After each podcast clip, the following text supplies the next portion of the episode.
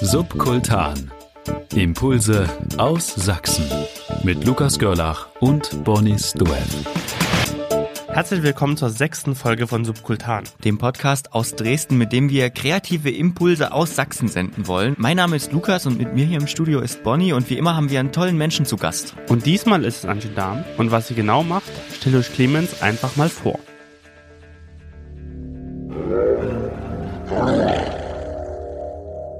Abnorm hässliche Trolle mit steinigen Gesichtern, tiefen Narben und knochigen Augenhöhlen.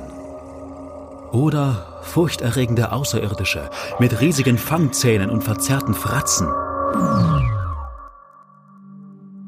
All das gibt es zum Glück nur im Film. Aber damit wir auch glauben, was wir da auf der Leinwand sehen, muss nicht nur das Filmset gut aussehen. Auch die Figuren, aufwendige Masken, detailliertes Make-up, alles, damit wir glauben, was wir sehen. Antje Dahm kann solche Masken. Und studiert hat sie das Handwerk in Dresden. Und dort lebt und arbeitet sie auch. Herzlich willkommen zur sechsten Folge von Subkultan mit der Maskenbildnerin Antje Dahm. Ja, Ja, freust du dich heute? aufregend. es, ist, äh, es ist hier sehr gemütlich und auch sehr heimelig, vor allem wegen deiner Hauspuschen, Lukas. Die, Muss ich kurz sagen, ich Moment. finde das total super. die zum Teppich passen. Die, ja, die stimmt, farblich. Äh, Beides so, geschmacklos. So, so, so erdige, topmoderne Töne. Aber deine bunten Socken reißen's raus. Es vermittelt Wärme, das kann man schon festhalten. Heimeligkeit, ja. Ja, Ja, Sehr schön. fehlt nur die Katze, die wir noch nie haben. mein Kater habe ich gedacht, bringe ich jetzt nicht mit. Schade eigentlich. Ich Ich hätte ein eigenes genug. Mikrofon gekriegt. Und Er, er hätte es genutzt. So, wir müssen aber ein bisschen arbeiten jetzt. Ähm, du bist Maskenbildnerin. Jawohl. Jawohl. ähm, wie würdest du den Beruf denn beschreiben? Was machst du so? Äh, also auf jeden Fall würde ich ihn als vielseitig und vielschichtig beschreiben. Also auf jeden Fall schon mal ein kreatives Handwerk. Ähm, viel mit Menschen, logischerweise, da ich ja auch Haare style. Also ich stelle auch Perücken her und Haarteile und ähm, mache Werkstattarbeit, wo ich jetzt nicht unbedingt mit Menschen zu tun habe, aber am Ende wird das dann so oder so an Mann und Frau gebracht. Perücke aufsetzen und dementsprechend stylen. Ähm, das geht sowohl für Theater und Opernhäuser als auch für Werbeshootings, Werbefilme, Filmproduktion, äh, Moderatoren. Also Maskenbildner sind wirklich echt überall und nirgends. Und ich ähm, switche auch fröhlich munter von einem Job zum anderen, weil ich mich nicht so gern auf ein Theaterhaus oder ein Opernhaus oder eine Riege irgendwie festlegen will. Ich Festanstellung ist also nichts für dich. Gar nicht, nee. Also ich werde auch immer mal wieder gefragt und ich denke auch immer mal wieder drüber nach, aber der erste Gedanke ist immer so, ach nö. Also ich mag es, durch die Gegend zu reisen und viele Leute kennenzulernen. Das ist auch vielfältig, wenn man so ein breites Spektrum an Tätigkeitsfeldern hat, oder? Ja, also ich finde, ich habe das Studium ja Maskenbild deswegen gewählt, weil ich es toll fand, dass das kreativ so vielseitig ist. Also dass man sowohl Perücken herstellen kann, als auch modellieren, was Masken anbelangt, dass man Make-up hat, äh, Haarstyling von modern über historisch ähm, und dass man da immer wechseln kann. Also ich habe zwar auch gesagt bekommen, ja, spezialisier dich auf was, das hilft dir im Beruf.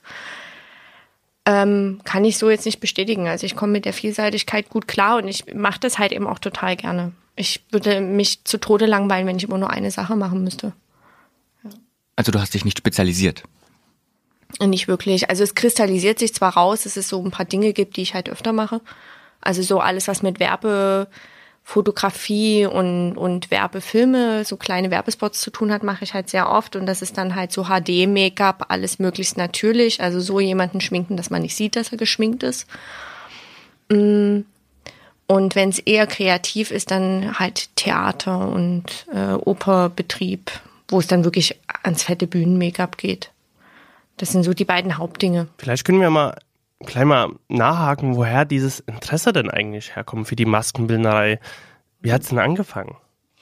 Mm, Also so richtig angefangen hat das, glaube ich, so mit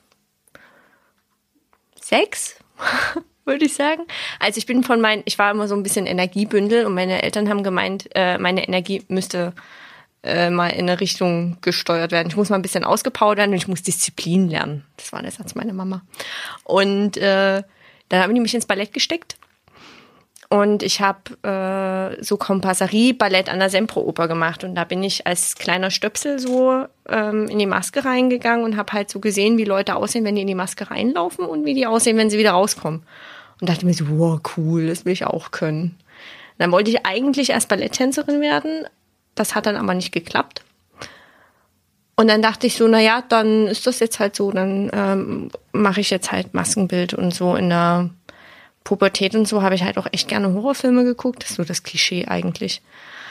Ähm, und fand so Fantasiewesen halt total cool. Also alles, was auch so mit Tim Burton zu tun hat, dass so Menschen so, also so, so krass anders aussehen können. Das wollte ich auch gern können. Und in der Schule, äh, im Gymnasium, bin ich dann in eine Theatergruppe gegangen. Ich habe dann mit Ballett aufgehört, weil dachte, führt dazu eh nichts. Und ähm, in der Theatergruppe habe ich dann so das Maskenbild übernommen. Und dann bin ich da so Stück für Stück immer mehr, mehr so reingerutscht und eigentlich auch dabei geblieben. Ich hatte auch nie das Bedürfnis, was anderes zu machen. So. Und wie sieht denn so ein Weg äh, aus in die Maskenbildnerei rein sozusagen? Also du hast ja schon gesagt, du, du hast das studiert. Ähm, gibt es da verschiedene Wege oder gibt es nur den, den einen Weg, wie man da hinkommt? Oder?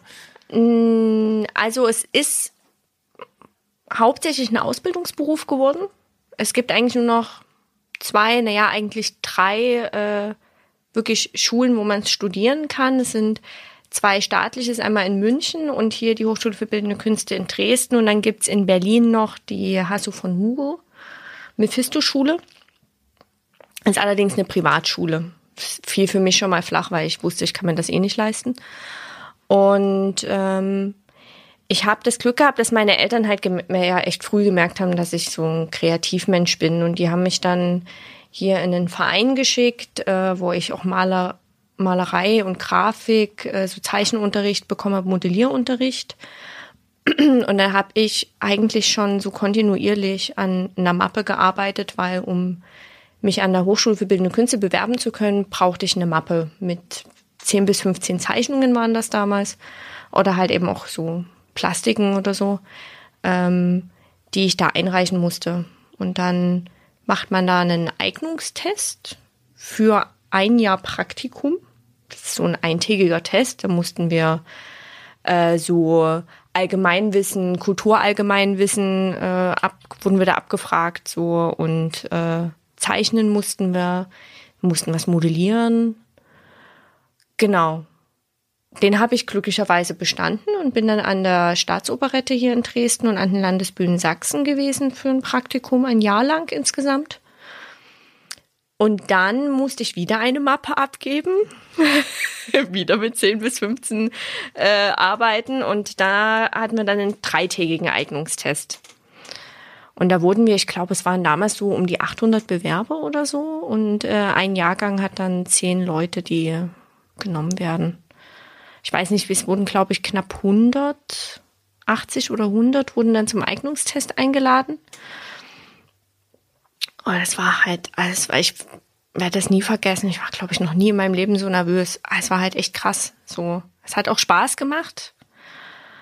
Und wir mussten dann aus Zeitungspapier, das weiß ich noch, ein Tier äh, modellieren auf so einen Kopfpin mit Stecknadeln und so. Hatten die Auswahl zwischen einem Schwein, einer Giraffe und einem Esel oder so.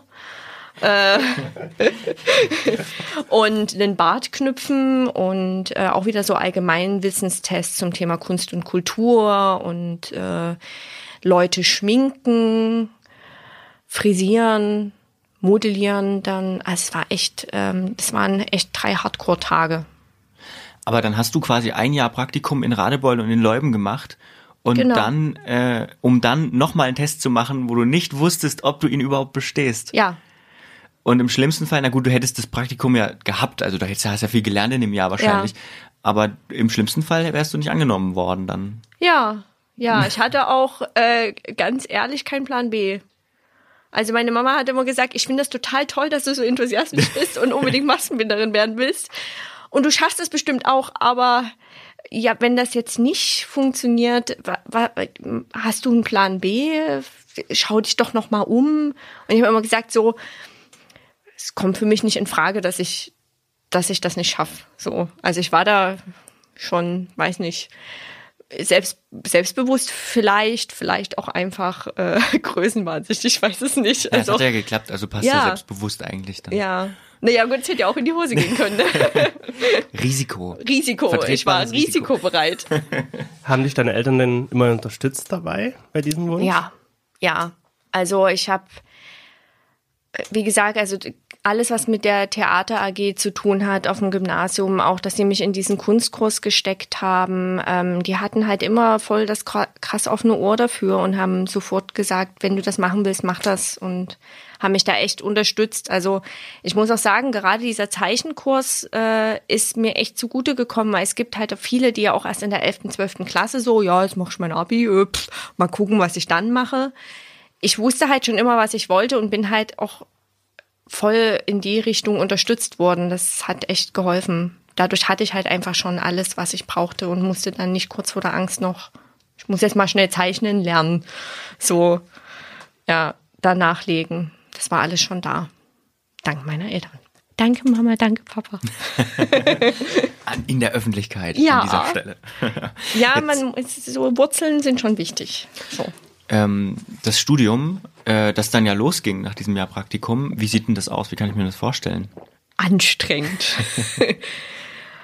ähm, also es ist, es sind vier Jahre Studium an der Hochschule für Bildende Künste. Ähm, das erste Jahr ist so das Grundstudium, dann macht man sozusagen ein, eine Grundstudiumsabschließende Prüfung, um dann im Hauptstudium zugelassen zu werden. Das ist jetzt auch schon fünf Jahre, sechs Jahre, Moment, wir haben 2017, fünf Jahre her. Krass. Okay.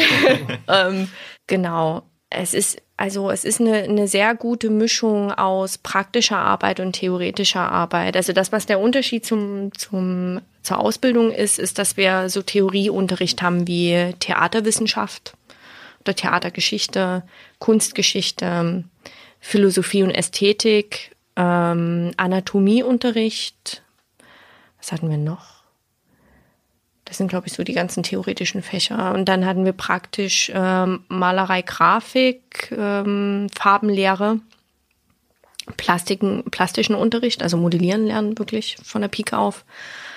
Und ähm, dann die wirklich maskenbildspezifischen Sachen wie historisches Frisieren, Haararbeiten, also wo man lernt, Perücken und Haarteile herzustellen, äh, Schminkunterricht, und dann ging es nochmal so ins historische Schminken und historisches Make-up und Maskenbau. Also alles, was mit Formbau zu tun hat, nochmal extra. Mhm. Genau. Also auch wiederum sehr vielseitig. Das, was ich mir auch erhofft hatte. Was hast du am liebsten gemacht? Mm, oh, schwierig. Gab es ein Lieblingsfach? Könnte man das so irgendwie sagen? Gab es ein Lieblingsfach? Historisches Frisieren hört sich sehr interessant an. Ist es auch. Was, was ist das? Na, man lernt, also wir haben Stilkunde als theoretischen Unterricht noch nebenbei gehabt, wo quasi alle Epochen von Ägypten über griechische, römische Antike, Barock, Rokoko, Biedermeier, Gründerzeit, alle Epochen bis zur Neuzeit durchgesprochen werden und ähm, erklärt wird, wie sahen die Leute aus, wie war die Gesellschaft in der Zeit, was für politische Umstände waren da und warum war der Zeitgeist und die Lebensart und natürlich dann auch die Mode und der Stil so, wie sie halt damals waren. Und das haben wir dann frisiert. Also wir mussten uns dann immer ein Modell suchen, haben dann eine Perücke genommen, die auf das Modell passte oder eben auch das Eigenhaar, je nachdem, was da gerade so an Material da war in Anführungsstrichen, das sieht man ja nicht. ähm, und dann haben wir eine historische Frisur am besten originalgetreu, also auch in der im Vorfrisieren ähm, nachfrisiert. Also wir haben dann auch die historischen Frisiereisen genommen und die möglichst einfach auch mal die historischen Mittel probiert. So, also damals gab es halt kein Kletteisen, da haben sich die ha Leute die Haare wirklich mit einem Bügeleisen gebügelt glatt gebügelt. Sowas probiert man dann halt auch mal aus. Dafür ist das Studium da. Das ist ganz cool. Und danach ja. musstest du selber zum Friseur die Haare abschneiden, weil die dann verkohlt waren, oder? Nee, also ich habe es mit dem Haarteil probiert und nicht mit meinem eigenen. Aber ähm, ja, oder auch so eine Sachen wie, äh, wir haben wir haben Haarnadeln genommen und haben da die Haare drumherum gewickelt oder damals haben sich die Leute auf Zeitungspapier die Haare eingewickelt, wenn sie keine Lockenwickler hatten oder sowas. Ja, das probieren wir dann halt auch aus. Das ist äh, historisches Frisieren. Das hört sich sehr interessant an. Ja. Jetzt habe ich Bonnys Frage äh, ein bisschen, bisschen unterbrochen. Lieblingsfach. Warten wir eigentlich über Lieblingsfach. Lieblingsfach. äh, also alles, was irgendwie mit, es klingt jetzt blöd, so mit Basteln und Werken zu tun hatte. Also alles, was irgendwie äh, Herstellung war, fand ich schon ziemlich cool, weil das so ein Schaffensprozess irgendwie ist. Ähm, ich modelliere sehr, sehr gern. Ich frisiere aber auch wahnsinnig gern. Ich würde aber auch nicht sagen, ich möchte jetzt nur das machen, weil dann würde mir so dieses Abschließen fehlen. Also ich fand den Prozess immer toll. Du hast eine Idee, du hast deine handwerklichen äh, Möglichkeiten, diese Idee in die Tat umzusetzen und bringst das dann alles an der Person zusammen und lässt dann halt eine neue Figur entstehen. Das fand ich halt daran so cool. Deswegen kann ich ganz schwer sagen, ich hatte jetzt das und das Lieblingsfach. Da sind wir wieder bei der Vielseitigkeit. Genau, ja, das ist äh, ja so ein grundlegendes Ding. Ich kann das nicht äh, festlegen. Beim Theorieunterricht fand ich Philosophie und Ästhetik ziemlich cool. Und Anatomie.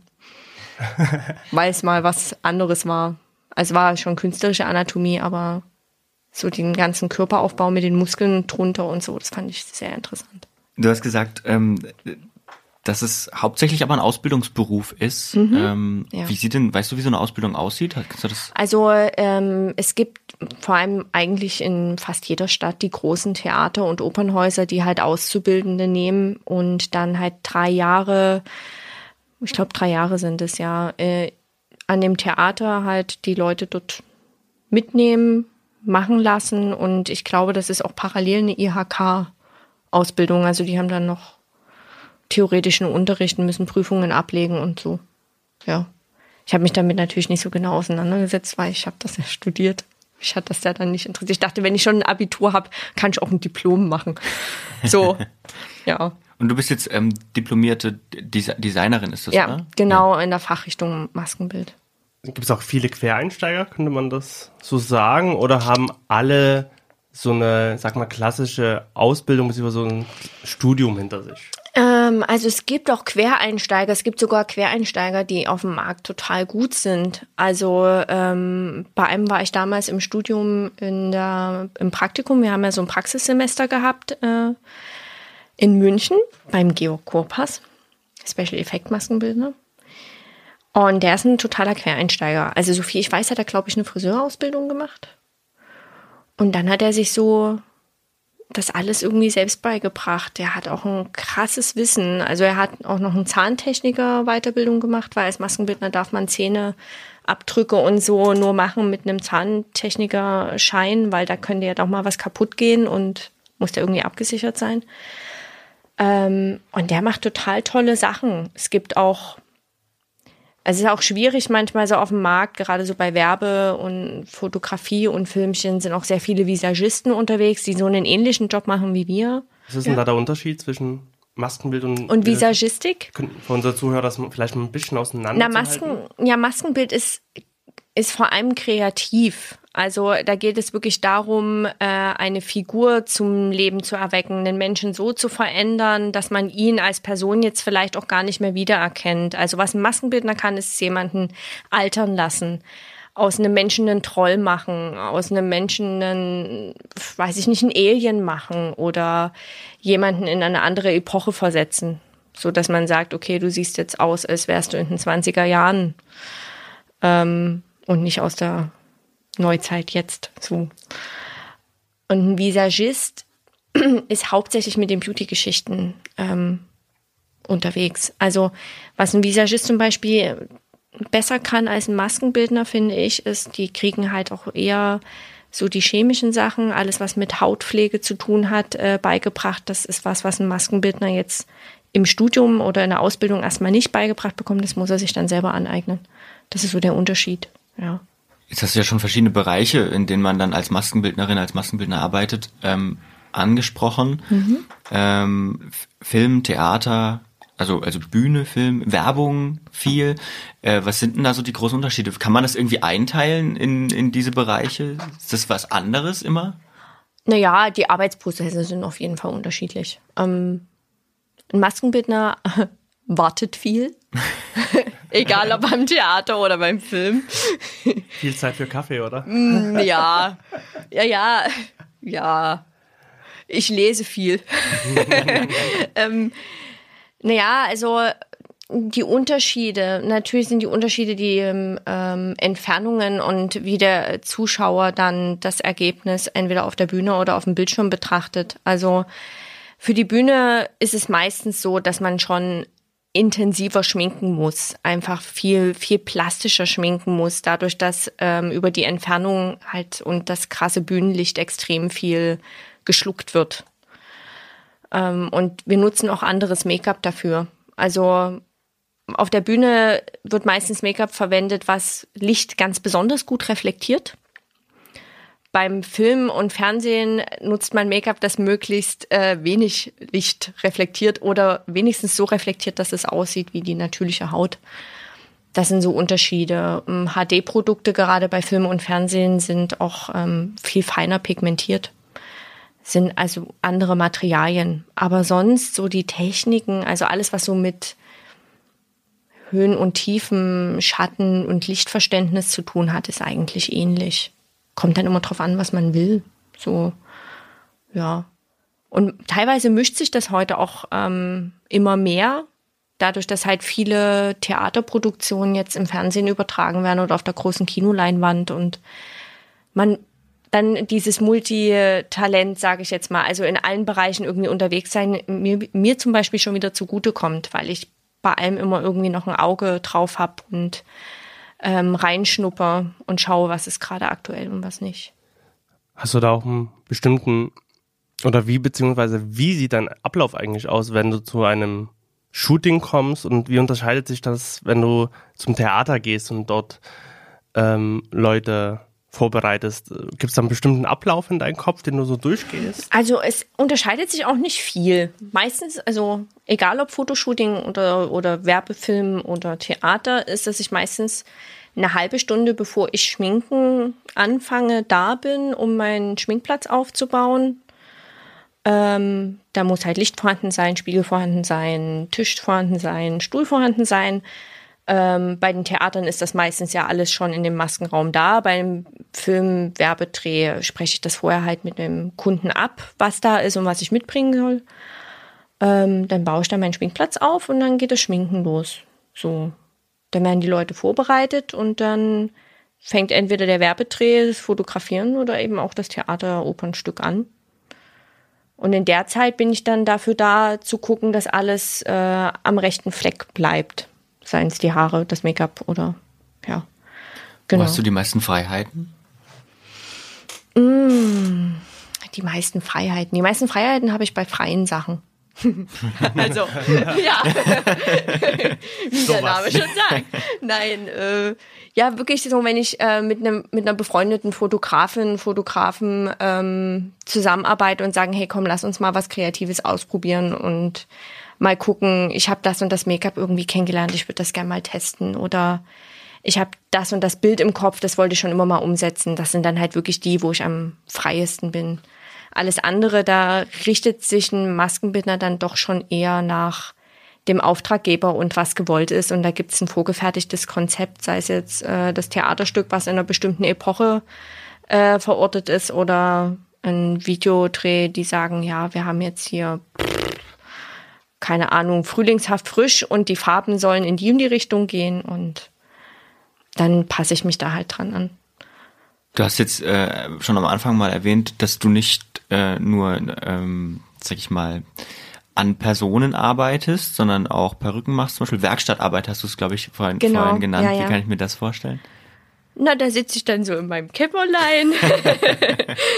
ähm, ja, also wenn ich jetzt zum Beispiel so eine Perücke herstelle, dann äh, kriege ich meistens entweder vom Theater oder von einer Privatperson oder so gesagt, ja, ich brauche die Perücke für die und die Zwecke. Ähm, meistens ist es so, dass ich die halt auf, auf Kopfmaß ähm, anpasse. Entweder ist es was Flexibles, dann gibt es schon so vorgefertigte Köpfe, das sind entweder Holzköpfe oder Schaumstoffköpfe oder so. Ähm, oder es soll was sehr Individuelles und sehr Genaues sein, dann nehme ich von der Person einen Kopfabdruck. Also ich klebe da eine Klatze, mache dann so Formbau mit so Alginat oder Silikon, gieße ich dann den Kopf ab. ist eine lustige Sache. Klingt ähm, matschig. Ja, ja, auch. Also wenn man sauber arbeitet, ist es nicht matschig.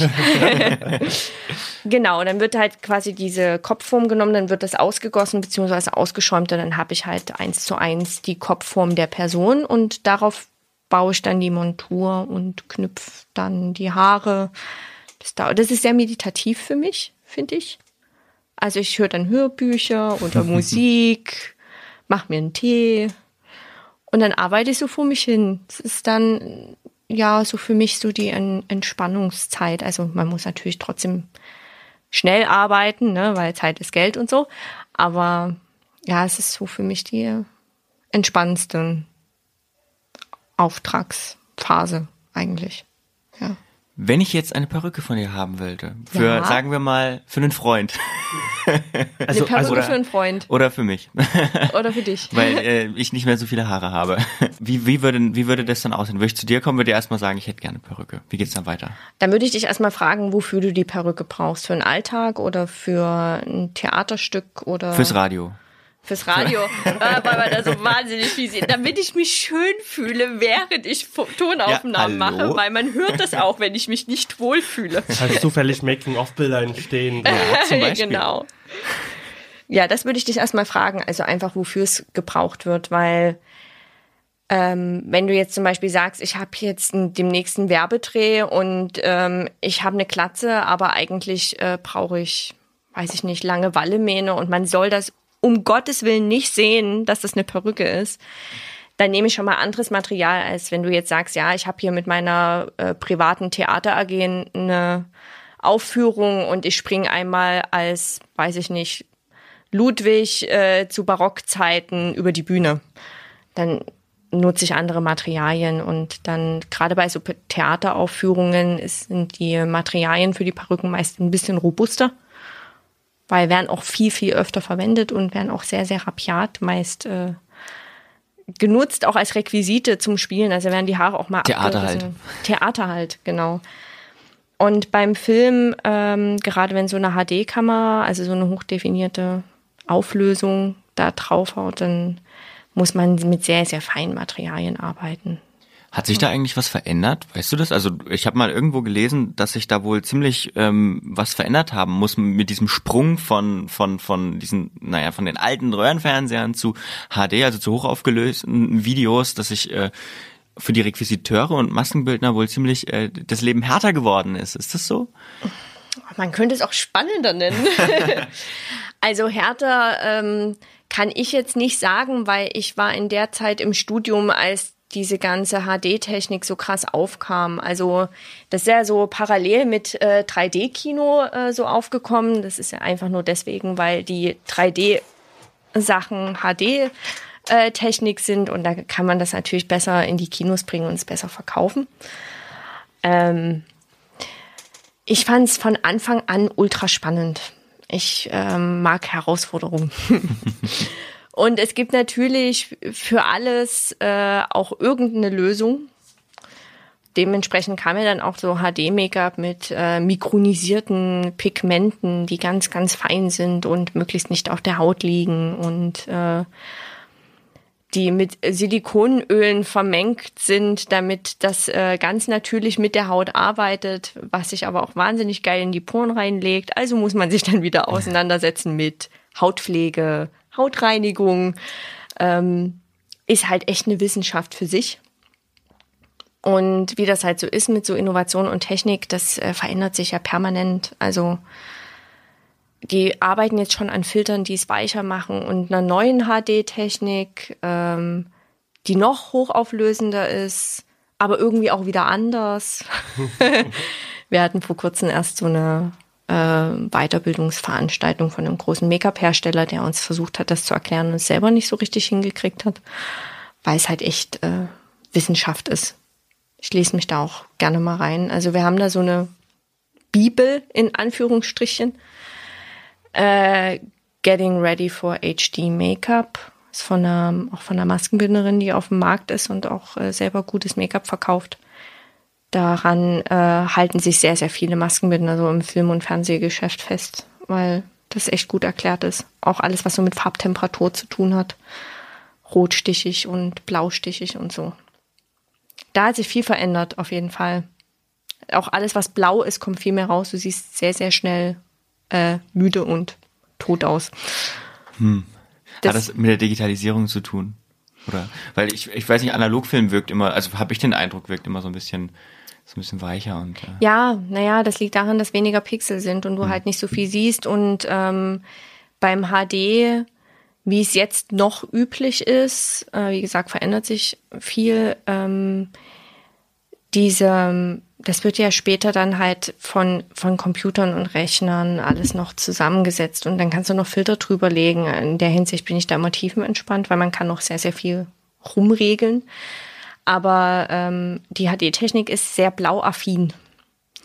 Und das ist das, was dein bloßes Auge aber nicht erkennt. Also du kannst jemanden für HD schminken und ähm, meinetwegen in einem neutralen Licht auch möglichst und sagen, ja, sieht super aus und dann steht er im Set drin und dann knallen dir da voll die äh, Runzelfalten entgegen, die du so gar nicht siehst, aber das liegt halt einfach daran, dass es jede Falte wirft einen Schatten also jede Höhe wirft einen Schatten, dann hast du eine Falte und jeder Schatten ist von Natur aus eher blaustichig. Also alles, was so ja Schatten hat, ist eher so blaustichig. Und das wird halt rausgerechnet und kommt dann noch viel krasser äh, vor, also hervor, als du es mit dem bloßen Auge siehst. Also musst du dann, auch wenn du es mit dem bloßen Auge nicht siehst, mit möglichst warmem Ton, alles, was so ein bisschen peach-orange ist, gegenarbeiten. Das ist ja so die Kunst dabei sieht man sehr oft auch so bei MDR, WDR, diese ganzen Nachrichtensender. Ich gucke mir das echt total gern an, weil ich manchmal da sitze und denke so, oh krass, hat der, der hat Falten wie Schluchten.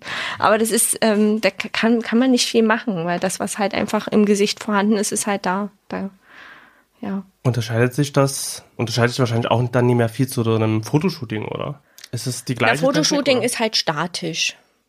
Da kann man noch währenddessen viel machen.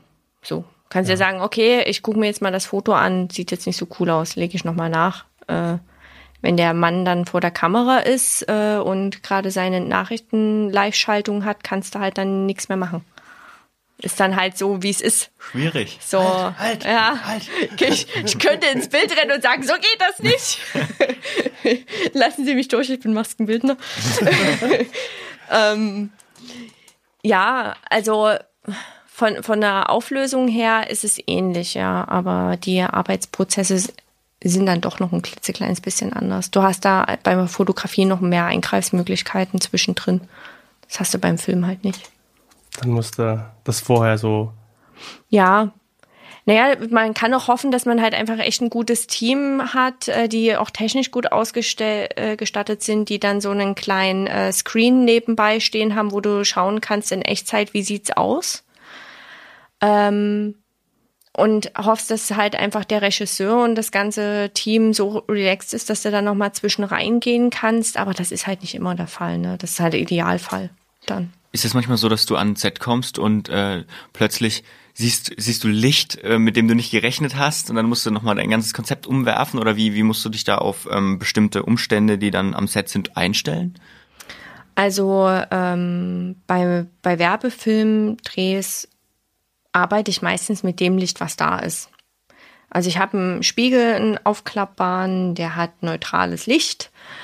Ähm, und dann muss ich halt gucken, wie, wie die dort eingestellt sind. So. Also bei großen Filmproduktionen, die Chefmaskenbildner, die sprechen das bestenfalls alles vorher ab. Und wenn man ganz, ganz viel Glück hat, kann man vorher noch Make-up-Tests machen, aber das ist auch selten der Fall, weil das kostet natürlich auch alles Geld. Ähm, aber so bei kleinen Werbedrehs ähm, arbeite ich mit dem, was da ist und bin da auch relativ flexibel. Also ich kriege das dann vorher mit dem Fotografen und der Werbeagentur wird das vorher abgesprochen, was halt so geplant ist. Und wenn es dann heißt, äh, wir shooten draußen, dann versuche ich auch ähm, das Maskenbild halt vorher ähm, in, in einem möglichst Tageslicht durchfluteten Raum zu machen, so dass ich sage, okay, wir sind ungefähr in den ähnlichen Lichtverhältnissen, so. Und dann bin ich da auch, ich bin da auch ziemlich entspannt, weil ich immer denke, so, naja, es ist halt immer noch ein Gesicht und es ist immer noch Natur. Und da muss man halt mit dem arbeiten, was dann da ist und flexibel sein. Und ich nehme an, bei der Vorbereitung für Film, das ist dann dementsprechend aufwendiger, weil du natürlich Szenarien hast. Ja, ja, total. Da ist auch ein ganzer Stab dahinter. Also bei so großen Filmproduktionen, da hast du eine Hauptmaske und dann hast du eine Zweitmaske und dann hast du Zusatzmaske und das ist manchmal ein Stab von, weiß ich nicht, 50 Leuten oder so. Was war bis jetzt so die größte Produktion, ähm, bei der du mitgemacht hast? Cloud Atlas äh, von Warowski-Geschwistern und Tom Tykwer, so eine amerikanische deutsche Koproduktion. Das war das Größte, ja. Und es wurden auch Teile in Sachsen gedreht. Ja, in Bad Schandau in der sächsischen Schweiz.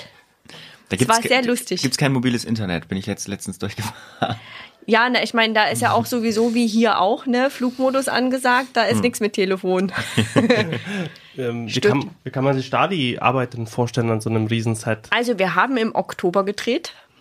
Es war kalt, es war nass, es war lang, aber es war cool. Also es hat Spaß gemacht, wirklich. Es war ein, schön, ein schönes Team. Ähm, sehr, sehr früh aufstehen, sehr, sehr lange arbeiten, ähm, ins Bett fallen, schlafen, solange es geht, wieder aufstehen, wieder arbeiten, wieder ins Bett fallen. Das ist dann so, es waren, glaube ich, wir waren so Zusatzmaske, glaube ich, drei, vier Wochen ungefähr da. Ich war eigentlich nicht anwesend. Also ich war, ich bin nach Hause gekommen, habe Hallo gesagt, gute Nacht und bin aufgestanden und wieder gefahren. Ist schon, ist ein Knochenjob auf jeden Fall.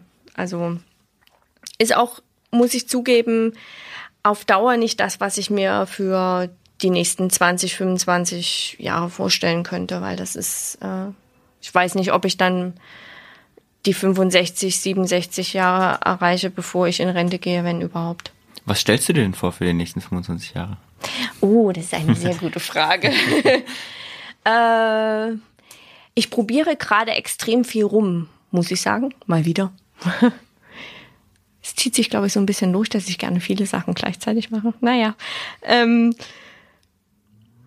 ich hatte so die Idee, mit einer Kollegin eine Maskenbildner-Werkstatt aufzumachen, die gleichzeitig auch so ein bisschen Verkauf ist für professionelles Make-up, für Maskenbildner. Was wir nämlich mitbekommen haben, ist, dass wir hier viele Theater und viele Maskenbildner haben, die auch frei auf dem Markt sind, aber es gibt halt keinen professionellen Store.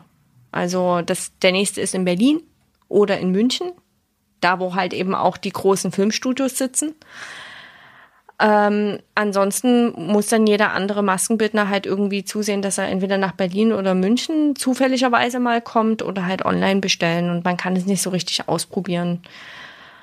Und jetzt in den ganz normalen Läden wie jeder andere auch einkaufen zu gehen, ist eher so semi-professionell und auch nicht so. Also die Leute können dich da auch nicht richtig beraten.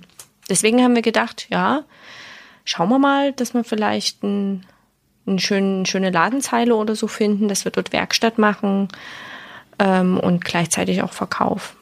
Ja, deswegen bin ich gerade so ein bisschen auf der Suche nach so einem bezahlbaren Gewerbeimmobilie, die hier in der Nähe ist am besten, so Friedrichstadt Mitte, weil Kraftwerk Mitte hat er jetzt vor kurzem aufgemacht und das ist so der Stadtteil Eck hier, Er blüht. der so ein bisschen blüht, genau. Und in der Neustadt gibt's halt einfach schon viel. Neustadt ist schön, aber ich dachte, hey, warum nicht mal noch ein, noch ein zweites Stadtteil äh, Quartier haben? Also Vorschläge für Antje, Antje gerne an info@subkultan.audio. Ja. Wir leiten sie weiter. Total gerne. Auch alle Leute, die äh, gewillt sind, irgendwie eine Gemeinschaftswerkstatt zu machen. Also wir wollen da nicht alleine rumhocken, wir wollen schon gerne auch mit Leuten wieder in Kontakt kommen. Wir sind ja so kontaktfreudig im Maskenbild. Ne? Wo kann man dich im Netz erreichen, wenn man das wollte? at contact at. Genau. Oder einfach www.antjedam.com ist meine Internetseite. Da ist dann auch meine E-Mail-Adresse oder meine Telefonnummer hinterlegt. Wie du schon gesagt hast, du bist gerade sehr in dieser Ausprobierphase, kann man das vielleicht so sagen? Ja. So in ganz verschiedenen Dingen. Unter anderem haben wir dich äh, letzte Woche begleitet bei einem, einer, einem Versuch, was Neues zu machen, was Neues Ja. zu, einzuführen. Und zwar ein Maskenbildner-Treffen, Maskenbildner-Stammtisch in Dresden. Und in die Reportage hören wir jetzt einfach mal rein. Genauer gesagt warst du ja, Bonnie, bei dem Netzwerktreffen, das es da gab. Wie sah es denn da aus? Was, was gab es denn da zu sehen? Ich kam dort an und ich glaube, wir waren zu fünft. Und erstmal haben sich alle kennengelernt oder teilweise kannten sich auch vom letzten Netzwerktreffen. Man kann sich das so vorstellen, Antje hat verschiedene Zettel ausgelegt mit jeweils drei Fragen drauf und man hat sich dann so pärchenweise zusammengefunden.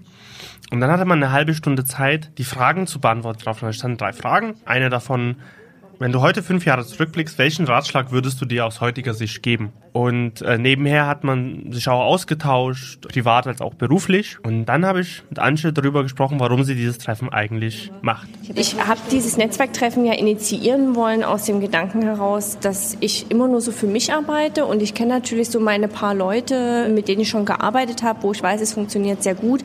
Aber ich denke mir immer, oh, es gibt so viel mehr Leute, die kennst du alle gar nicht und es gibt bestimmt total viel positive Energie, die müsste man mal irgendwie bündeln und alle an einen Tisch kriegen. Und jetzt habe ich einfach viel mehr Leute kennengelernt, die genau diesen Gedanken oder dieses Gefühl bestätigt haben. Das hat sich für mich schon mal verändert. Ich merke, dass halt viele wirklich auch Feuer und Flamme sind und das wirklich wollen und auch einfach wiederkommen. Jetzt ist es bei solchen Netzwerktreffen ja immer so, dass es da nicht nur ums gegenseitige Kennenlernen geht, sondern auch um berufliche Perspektiven. War das auch ein Thema? Das war ein sehr wichtiges Thema. Man versucht ja natürlich Stärken zu bündeln und auch gegenseitig voneinander zu lernen. Also es gibt welche, die sagen, ich bin total schlecht im Frisieren, Flechtfrisuren kann ich nicht. Gibt es welche, die sagen, ich bin da total gut drin, dass man die Leute dann zusammenbringt. Klar, man kann auch einen 500-Euro-Kurs in Berlin buchen, aber das Geld hat auch nicht jeder und warum nicht das Wissen und das Können in Dresden nutzen, was vorhanden ist und das zusammenbringen. Sicherlich sollen die Netzwerktreffen in Zukunft auch noch mehr Leute erreichen. Für wen ist denn so ein Maskenbildner Netzwerktreffen das Richtige? Für Macher würde ich grundsätzlich sagen. Das heißt, für die Leute, die sich engagieren, die Ideen haben, die was verändern wollen. Das ist auch was, was ich hoffe, äh, dass wir genau diese Leute anziehen. Die Leute, die gern machen wollen, die was verändern wollen, die offen und kontaktfreudig sind. Weil was ich nicht möchte, ist, dass das ein Stammtisch, der es ist alles scheiße, ähm, die da oben sind böse und wir müssen, es müsste mal was geändert werden, aber ich selber will es nicht machen. Das ist nicht das Ziel. Das, was jetzt da wieder angeklungen ist, auch so ein bisschen wieder dieses äh, Berlin. das hört man irgendwie ganz oft, meiner Erfahrung nach, in der Filmbranche. Ja. Ähm, in Berlin ist alles, in Sachsen, in Dresden ist nichts und wir versuchen Ja. das aufzubauen. Äh, ist das so schlimm? Wie soll ich das sagen? Naja, in Berlin sitzt das Filmstudio Babelsberg. Das ist eine Institution. Ähm, darum haben sich natürlich wahnsinnig viele Maskenbildner ähm, gescharrt. Logischerweise. Würde ich ja auch nie, nicht anders machen. Nun kommen ja aber auch immer wieder junge Leute nach und ähm, ich, ich verstehe nicht so ganz, warum sich das alles in der Hauptstadt bündeln muss. Also ich meine, es gibt ja so viele andere schöne Flecken in Deutschland. Also es hat sich Dresden? ja auch Dresden oder Girlywood. Leipzig. Görlitz. Also Görlitz und Chemnitz. Leipzig zum äh, Görlitz und Leipzig zum Beispiel sind total in. Also auch bei den amerikanischen Produktionen sind die total in. Und ähm, ja, gerade hier, Dresden äh, hat eine der großen Kunsthochschulen, die halt auch Maskenbildner ausbilden oder auch andere Künstler ausbilden. Es ist ja nicht nur auf Maskenbild äh, reduziert. Geht ja auch vielen anderen Künstlern so. Und wa warum, warum immer alle abwandern lassen? Also, warum nicht hier einfach was aufbauen? Es ist ja genug Potenzial da.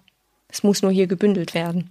Wie muss sich denn die Szene in der Richtung auch organisieren? Sie muss sich erstmal organisieren. also das Klischee, was äh, leider bestätigt wird, ist, dass Künstler das mit so Organisationen nicht haben.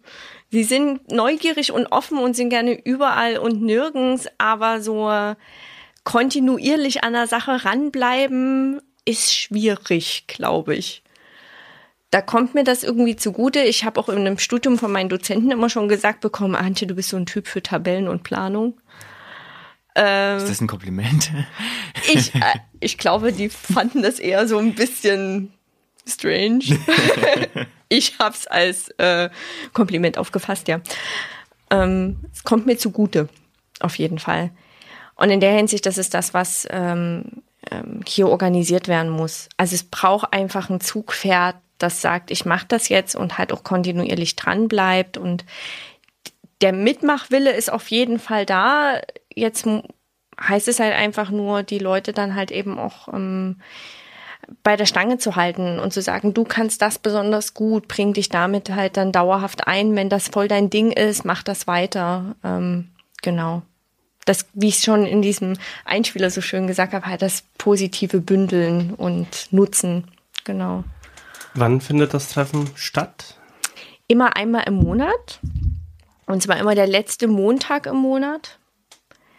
Und ähm, meistens 19 bis 22 Uhr. Genau. Wir haben jetzt, äh, da wo ihr dabei wart, äh, waren wir im Pau Pau am Schützenplatz, äh, unweit vom Kraftwerk Mitte. Äh, ob das da in Zukunft sein wird, weiterhin wissen wir nicht, weil wir sind bis jetzt noch eine relativ kleine Gruppe und das muss sich halt einfach noch ein bisschen vergrößern. Und ähm, da der liebe Armando nur bis 18 Uhr geöffnet hat, äh, wissen wir halt nicht, ob wir das dauerhaft da machen können. Aber es findet sich definitiv da noch was anderes. Und wenn wir im T1-Café direkt am Kraftwerk Mitte in dem Pförtnerhäuschen sitzen oder so.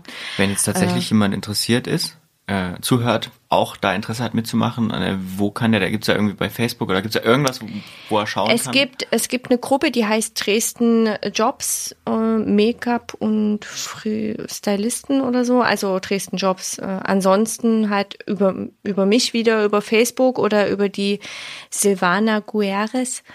Ähm, wir beide haben das so ein bisschen ins Leben gerufen. Das findet sich auf jeden Fall. Und mit diesem Aufruf äh, gehen wir jetzt in die Pause, würde ich sagen, und äh, machen dann, reden dann weiter. Pausenzeit ist wie immer Zeit, um sich zu bedanken bei all den Leuten, die dafür sorgen, dass Subkultan so wird, wie es wird. An erster Stelle natürlich Clemens, wie immer, der uns mit seiner super Stimme unter die Arme greift. Arvid, unseren Marketing-Experten und Roman, der uns in den letzten zwei Monaten sehr geholfen hat bei allem, was so mit Firma zu tun hat. Und weiterhin lass es uns tun, die uns äh, tatkräftig mit Ideen, Input und Co. unterstützen. Und damit würde ich sagen, geht's wieder zurück zur Folge ins Studio. Wir sind zurück von einer kleinen, aber feinen Pause. Kaffeepause, apropos. Ja, stimmt, alle mal, alle mal Kaffee trinken. Ich habe gehört, das soll, soll vom Mikrofon gut sein. Ja. mm, schlürfen. Einmal, einmal so richtig Ah, Die Hörer ich habe mir, sagen, hab mir sagen lassen, ich schlucke sehr laut. Alle mal ruhig sein und mal zuhören, wie Antje schluckt. Moment.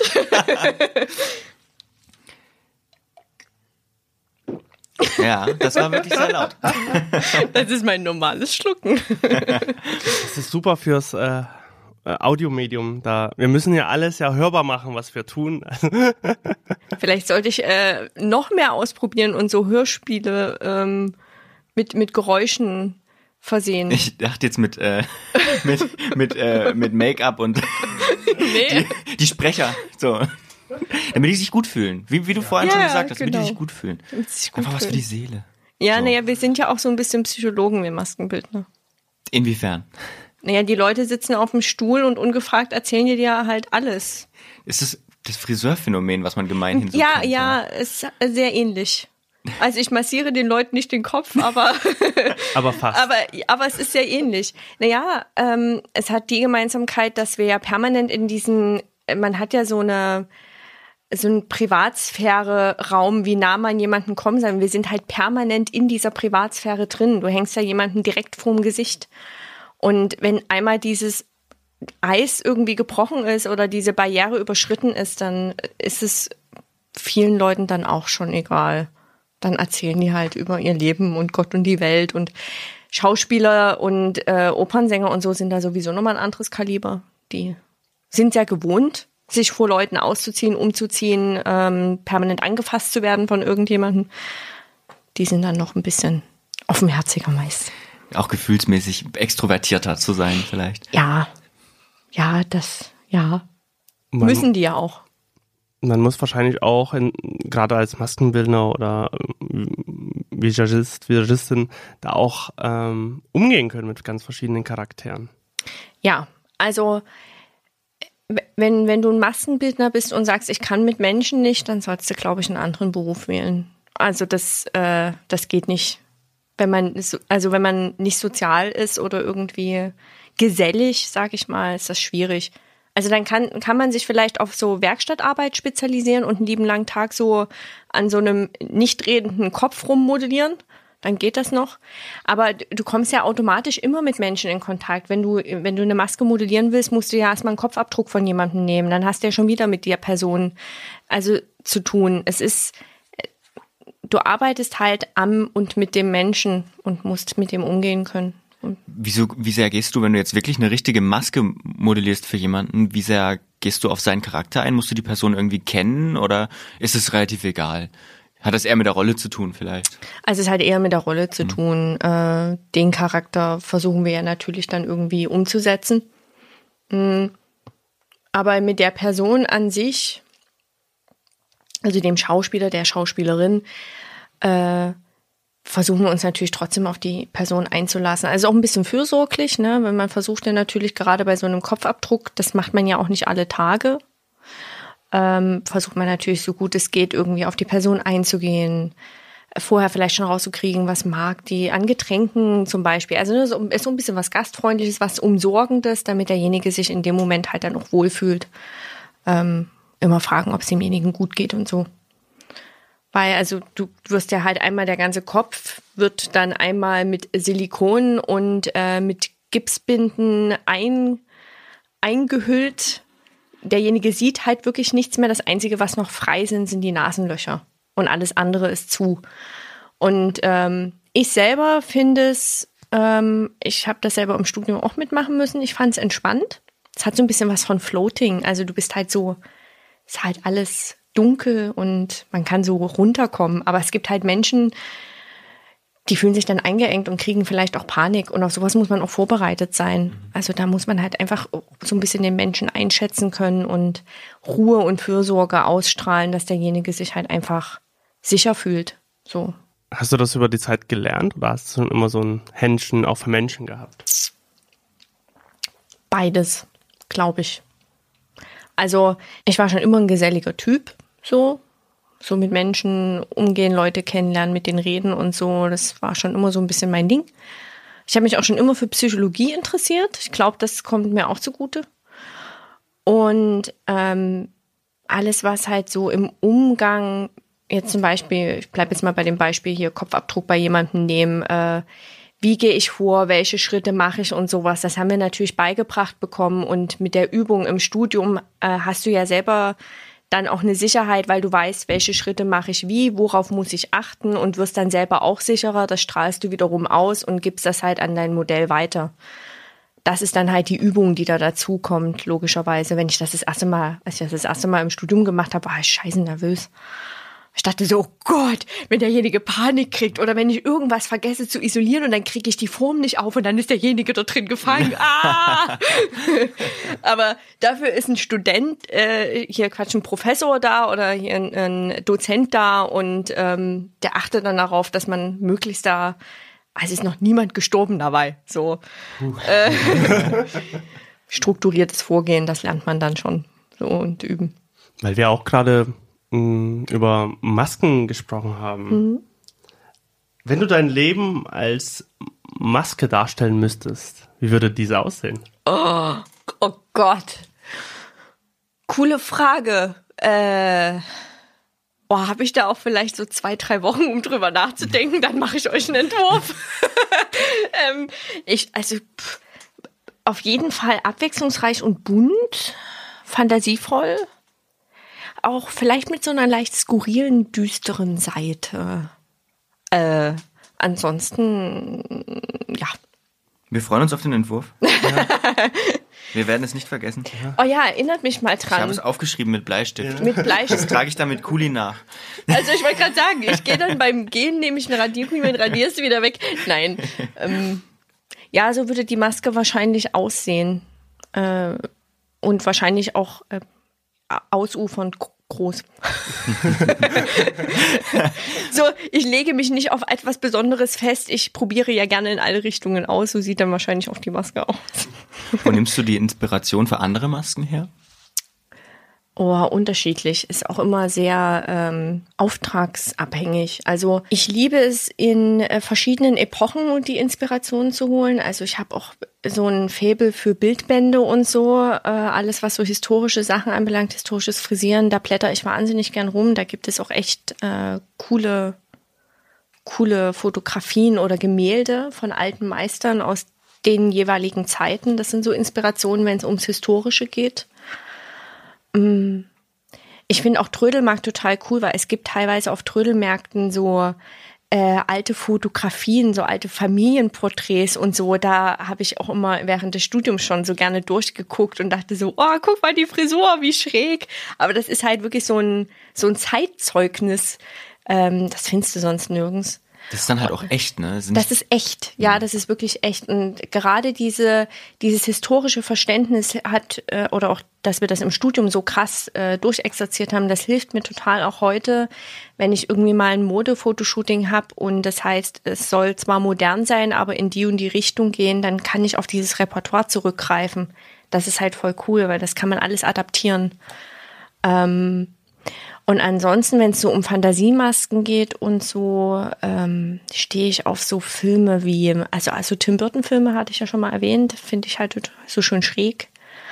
Ähm, und so Film, so Filme, die so in Fantasy-Richtung, in Herr der Ringe ist ein Klassiker. Ähm, auch Harry Potter, auch wenn es ein bisschen reduzierter ist, äh, die, die Kobolde und so, das, ich, da bin ich immer wieder fasziniert von. Auch Guillermo del Toro-Filme, also so Pans Labyrinth oder. Ähm, ich muss gerade äh, an Pacific Rim denken, aber da ist wahrscheinlich mm, nicht so viel nee, los. Der, der, der fällt aus dem Rahmen.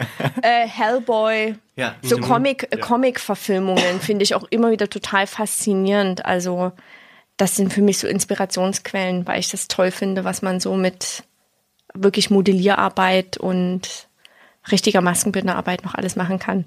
Star Wars. Ja, Star Trek. Star Trek, ganz, ganz, da, wenn man nicht gerade, äh, die alten sind natürlich ganz äh, ikonisch. Dafür, ja. Aber die sind ja auch dann, auch heute noch wahnsinnig auf, aufwendig. Also aufwendig. Hammer, ja. was da auch gebaut wird. Ähm, das ist, das ist eine Frage, die, die hätte ich vorhin fast vergessen, äh, oder die habe ich vorhin vergessen, die würde ich gern jetzt noch einschieben. Wie sehr äh, greift denn das ineinander über mit äh, Computertechnik, ähm, heutzutage Masken äh, zu machen und äh, dem wirklich also dem, was du machst im Prinzip. Oh, da gibt es auch so viele verschiedene Strömungen. Also es gibt vieles, was jetzt so wie Avatar zum Beispiel extrem viel computeranimiert ist, wo Maskenbildnerei eigentlich schon fast rausfällt. So wo auch in der Branche so ein Aufschrei gab von wegen, ja, Maskenbinderei ist bald obsolet. Mhm. Wir, wir, werden nicht mehr gebraucht. Und dann kommt äh, Star Wars um die Ecke und macht den siebten Teil und sagen, wir besinnen uns wieder zurück auf die alten traditionellen äh, Animatronics und äh, die alte traditionelle Maskenbildnerkunst und wir machen das alles wieder, damit das wieder so echt wie möglich wirkt. Dann schreien wieder alle Juhu. Und ich glaube, das mischt sich halt einfach alles. Also es ist mal mehr, mal weniger. Wir hatten das auch bei Harry Potter, die Maske von äh, Lord Voldemort. Das ist Maskenbildnerei, aber die Nase ist Computer wegretuschiert zum Beispiel. Das ist schwierig, die wegzumachen. Die kannst du ja. nicht wegmodellieren. Das funktioniert ja. einfach nicht. Und in der Hinsicht greift das halt einfach äh, bestenfalls halt ineinander und ergänzt sich oder ja das wirkt auch meistens, also ist es mein persönliches Empfinden, aber das wirkt auch am besten, wenn es ineinander übergeht. Das ist ja. ja. nicht nur bei Masken so, das ist ja auch bei, bei äh, Special Effects so. Genau. Das ist halt, wenn du teils, teils machst, sieht's am besten aus eigentlich, ja. als wenn du anfängst alles. Es kommt auch immer drauf an, was gewollt ist. Ne? Also wenn man jetzt zum Beispiel einen Science-Fiction-Film hat oder so und es soll alles extrem künstlich wirken, warum dann nicht auch auf äh, künstliches, äh, animiertes zurückgreifen? Also bin, ich bin da ziemlich tiefenentspannt. Ich glaube da halt, dass Maskenbild auch immer eine Rolle spielen wird und es kommt halt echt drauf an, was gebraucht wird und in welche Richtung der Stil halt auch gehen soll. Ähm, bei Pans Labyrinth zum Beispiel, das war eine ultra aufwendige Maske für den Pan und auch für diesen Paleman, dieses gruselige Ding mit diesen Augen in den Händen und so. also für mich Maskenbildner ist das großartig. Das ist so eine Ganzkörpermaske. Und der hatte zum Beispiel, ähm, er hat ja so, so Beine wie ein, wie ein Ziegenbock. Ja? ja. Und sein, sein Schienbein ist zum Beispiel mit, mit, mit grünem Stoff abgedeckt worden und wurde dann halt wegretuschiert äh, äh, digital. Und hinten an seinem eigentlichen Bein war dann die Wade des, des Ziegenbocks dran und so. Sowas finde ich halt total faszinierend. Äh, ja, dass das so ineinander übergeht und dass das funktioniert, finde ich cool. Habe ich die Frage jetzt eigentlich beantwortet? Ich brabbel immer so viel. Das ist gut so. ja, okay, doch, gut. Ich doch, brabbel ja. einfach weiter. Ziemlich undogmatisch würdest also mhm. in deiner Arbeit. Mhm ja, es bringt nichts. Ja. Ich weiß nicht, so Engstirnigkeit und so krasse Dogmen ähm, führen doch eher zum Stillstand, als dass man irgendwie weiterkommt. Und gerade wenn man so frei auf dem Markt unterwegs ist und nicht festangestellt oder so, muss man ja gucken, dass man flexibel und, und wendig bleibt, weil sonst äh, ist man irgendwann weg. Und das war auch so der, der Gedanke, abgesehen mal davon, dass ich immer neugierig war und mich nicht spezialisieren wollte, weil ich einfach zu neugierig auf viele Dinge bin, ähm, äh, habe ich dann so als als sachliche Begründung, warum ich so breit gefächert auf dem Markt bleiben will, ähm, gesagt, okay, ich kann mich jetzt spezialisieren auf äh, Formenbau, meinetwegen. Bin da absolute Spezi darin. Äh, und dann ist aber die absolute Natürlichkeit und keine große Special Effect Maske mehr in für, weiß ich nicht, fünf Jahre oder so. Und ich habe kaum noch Aufträge. Was mache ich dann? Ich habe das alles, alles andere habe ich liegen lassen. Alle anderen Fähigkeiten, die ich irgendwann mal gelernt habe, sind irgendwie eingeschlafen. Und was, was mache ich denn jetzt? Ich, hast, du, hast du eigentlich einen Plan B für dein, für dein, für dein, dein Leben? Oder wieder Risiko? Risiko! Eins, zwei, Risiko. Darkwing Duck. äh, schon wieder Darkwing Duck. Letzte Folge schon. Echt? ja, ja, ja. doch. Ja, äh, genau. In, Plan B. Ähm, ich habe keinen festen Plan. Ich hatte mal einen festen Plan, nämlich Maskenbildner zu werden. Ziel erreicht. Und äh, jetzt, äh, jetzt bin ich planlos, eigentlich. Also dafür habe ich ja trotzdem so meine kleinen Ziele und so, aber ein schönes Leben leben und Spaß haben bei dem, was ich mache und äh, neugierig bleiben. Das sind so meine Pläne. Klingt irgendwie so ESO-mäßig, oder? Ich, weiß nicht. Das klingt vor allem sehr vertraut, finde ich. Ja, naja, weil du weißt ja nicht, was auf einen zukommt, also auf dich zukommt, so. Oder was auf mich zukommt, besser gesagt.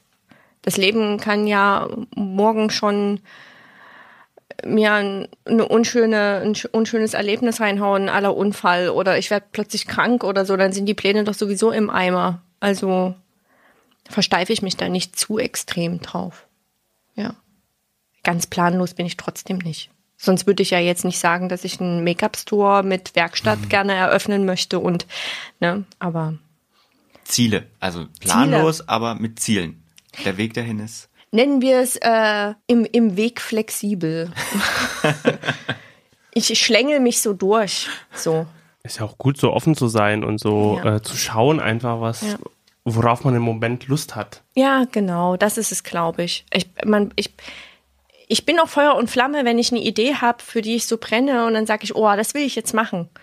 Ich probiere das dann auch aus und so und bleib auch ziemlich, äh, ziemlich stark am Ball wenn ich merke, dass es funktioniert.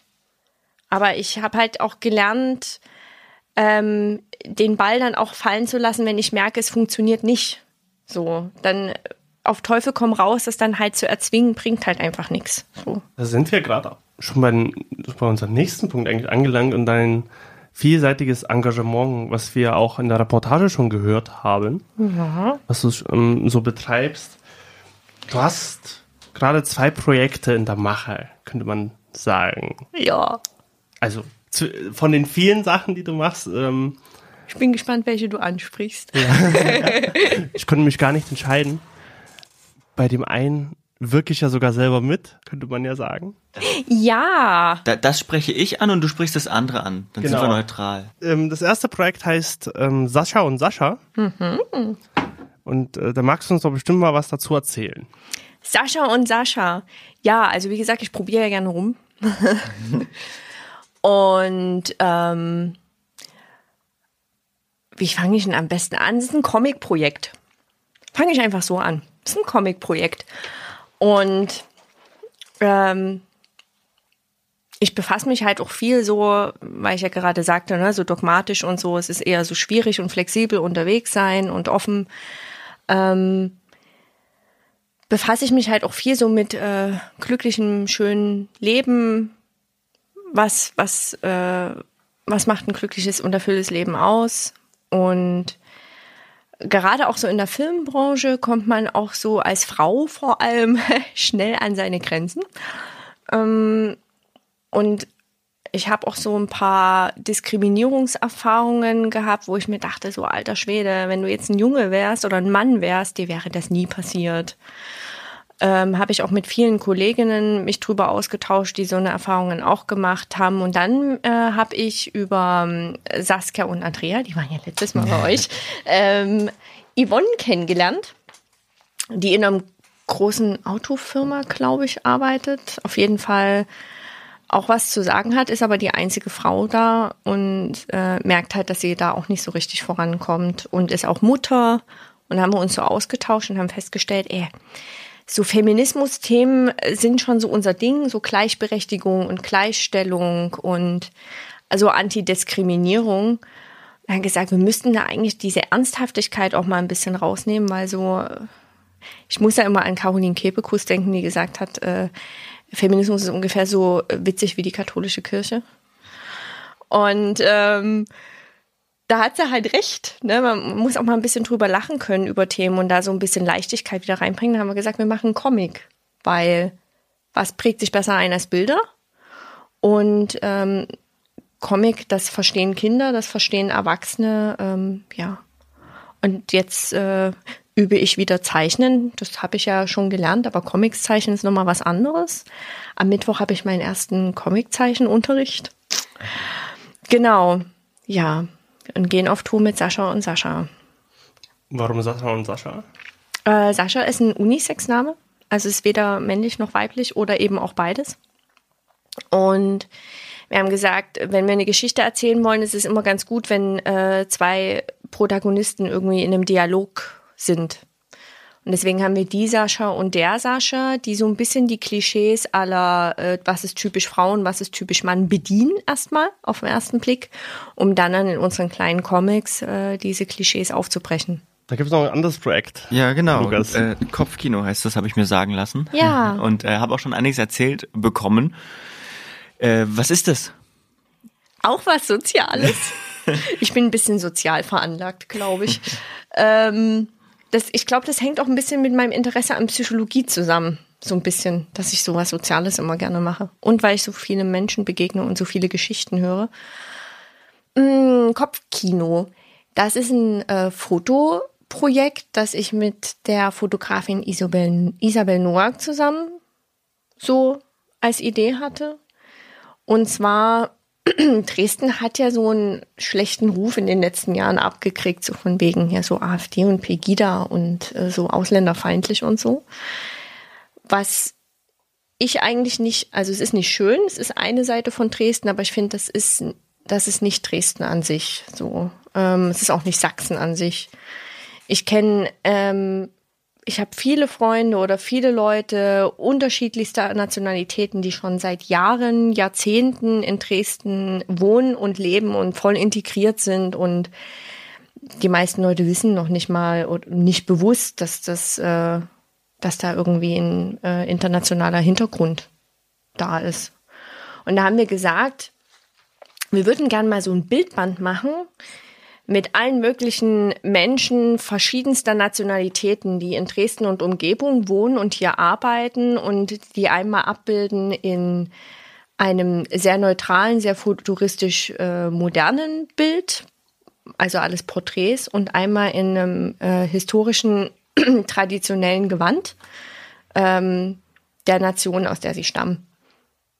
Und da haben wir Bonnie schon so als erstes Modell genommen ähm, und haben ihn einmal äh, ganz modern abgelichtet in einem äh, sehr hellen Setting und einmal in bulgarisch traditioneller Kluft. Genau.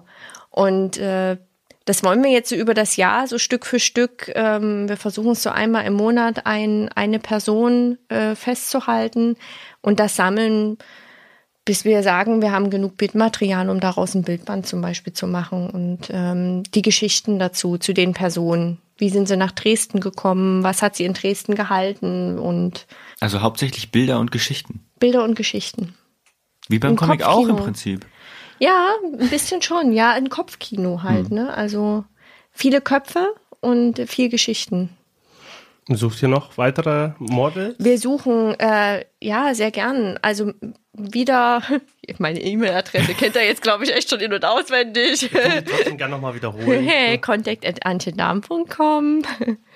Genau, jeder, der gerne mitmachen will und äh, seine Geschichte zeigen will. Also wir zeigen auch, wo und wie derjenige arbeitet, äh, um einfach so mal zu zeigen, wie viele Leute schon hier integriert sind und was sie auch zu unserer Wirtschaft hier alles so beitragen. Also, ich meine, es gehen viele Leute zum Italiener um die Ecke und macht sich keinen Gedanken drüber, ach ja, der ist ja Italiener. Uh, ups. ich will gar nicht, ich will gar nicht so makaber werden und sagen, ja, immer diese scheiß Ausländer. Dabei sind sie ja schon immer da. Und es ist doch okay, so schön bunt und vielfältige Gesellschaft. Davon profitieren wir ja alle. Das ist ein ein schönes Schlusswort, denn wir haben, wir haben, also wir sind noch nicht ganz am Ende, aber so fast. Ähm, wir haben noch was Kleines äh, von einer einer einer Freundin von dir, äh, die auch in der letzten Folge zu Gast mit war. uns was? drei Fragen. Ja, wer könnte das sein? Ähm, vielleicht. Wir werden es dann hören. Und ähm, drei Fragen und äh, die kannst du mehr oder weniger lustig beantworten, hoffe ich. Wann gehst du in die Politik und mischst die alten Herren und Damen in den Reihen dort ordentlich auf? Wann können wir mit dir rechnen? Wann können wir dich wählen? Passt ja ganz gut zu dem Sozialen. Ähm. Ja, ja, was ihr nicht angesprochen habt, ist, dass ich dadurch, dass ich ja mit Sascha und Sascha unterwegs bin und mich so mit Feminismus befasse und Gleichstellung und so, natürlich auch so ein bisschen in die Politik reinschnupper, weil äh, ich mich damit auseinandersetze, wo man den Hebel setzen könnte, damit sich da mal ein bisschen was tut. Und ja, auch festgestellt habe, dass in der Politik natürlich, wie Saskia so schön sagt, nur die alten Herren sitzen. Ähm, und deswegen habe ich mich, äh, weil ich, ich bin ja eher so die Kreative und bin ja neugierig und so und weiß nicht, ob politische Arbeit überhaupt was für mich ist. Deswegen habe ich mich jetzt mal bei den jungen Sozialen gemeldet. Also quasi die junge SPD. Und äh, guck einfach mal, was da so auf mich zukommt und ob die wirklich so langweilig sind, wie, ich mir das vorstelle. Weil ich denke mir immer so, oh Gott, Politik ist bestimmt so ganz viele so Gesetze wälzen und gucken, wie man das in ein Gesetz gießen kann. Und aber mal schauen. Vielleicht mische ich dann auch einfach äh, mit kreativen Querdenken äh, die Leute mal auf. Also Saskia, ähm, Dienstag in zwei Wochen. da kann man mich noch nicht wählen, aber da gehe ich mal schnuppern. Wir genau. sind gespannt. Ja. Was du dann so erzählst. Ich auch. Was war dein schönster Maskenbildnerinnenjob aller Zeiten und was war dein furchtbarster? Mm, wie, wie rum fange ich am besten an? Ich fange einfach mit dem Schlimmsten an, weil dann kann ich mit dem Schönen enden. Der Schlimmste.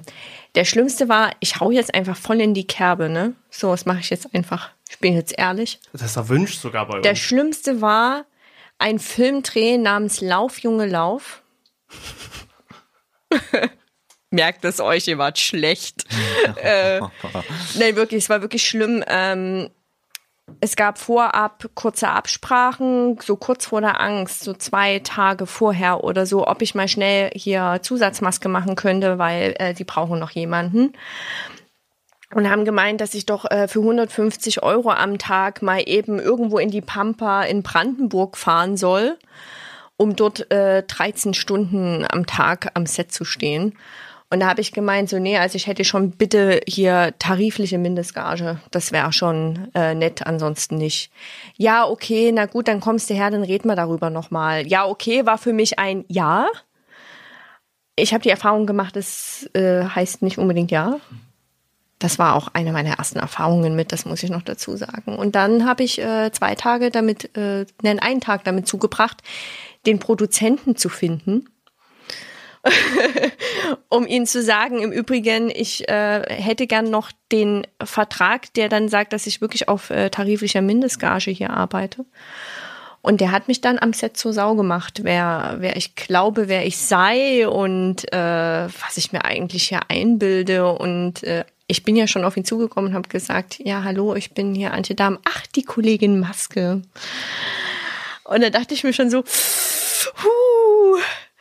Ich habe dann äh, zum Glück Bundesvereinigung Massenbild im Hintergrund gehabt. Äh, mit denen habe ich telefoniert und habe mir Ratschläge geben lassen, wie ich damit am besten umgehen soll. Und ich habe das dann auch durchgedrückt und habe gesagt, na ja, wir können jetzt einen Pauschalvertrag machen, dass ich nicht länger als zehn Stunden am Set bin für die Mindestgage und danach äh, gibt es keine Überstunden und dann gehe ich halt.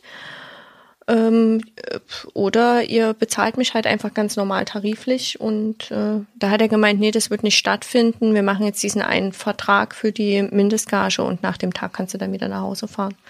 Und ich war dann der Arsch am Set, weil ich die Einzige war, die die Mindestgage durchgedrückt hat und selbst die Chefmaskenbildner für weniger Geld gearbeitet haben als ich.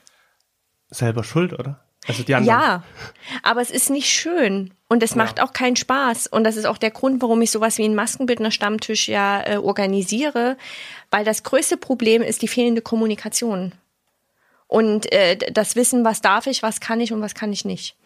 Das war die schlimmste Erfahrung, aber aus der habe ich gelernt. Und dann die schönste Erfahrung war, ähm, oh Gott, da gibt's so viele. Also Filmdreh äh, Cloud Atlas war wirklich ultra cool. Schon alleine einfach mal zu sehen, wie so die amerikanischen Kollegen arbeiten. Und es war halt einfach kreativ, auch eine super geile Arbeit. War halt extrem viel Special Effect Maske dabei. Und ähm, so an Werbeshootings und so haben wir für den Sonnenstrahl e.V., äh, das ist ein Verein, der sich für krebskranke Kinder und so einsetzt, haben wir ein Werbeshooting gemacht und so und es war total schön. Ein schönes Arbeiten, einfach auch emotional fand ich das toll. Und da kommen wir zur letzten Frage. Ja. Wann interviewst du Emma Watson für euren Sascha und Sascha Comic?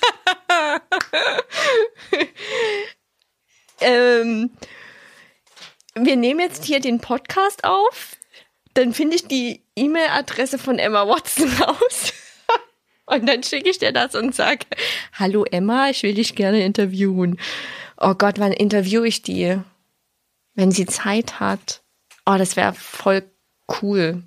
Ehrlich gesagt. Also, es fällt nicht auf, ne? Ich bin voll der Fan von Emma Watson. Schon alleine, weil ich als Kind immer Hermine genannt wurde, weil ich äh, so ein Streberkind war. Und ja.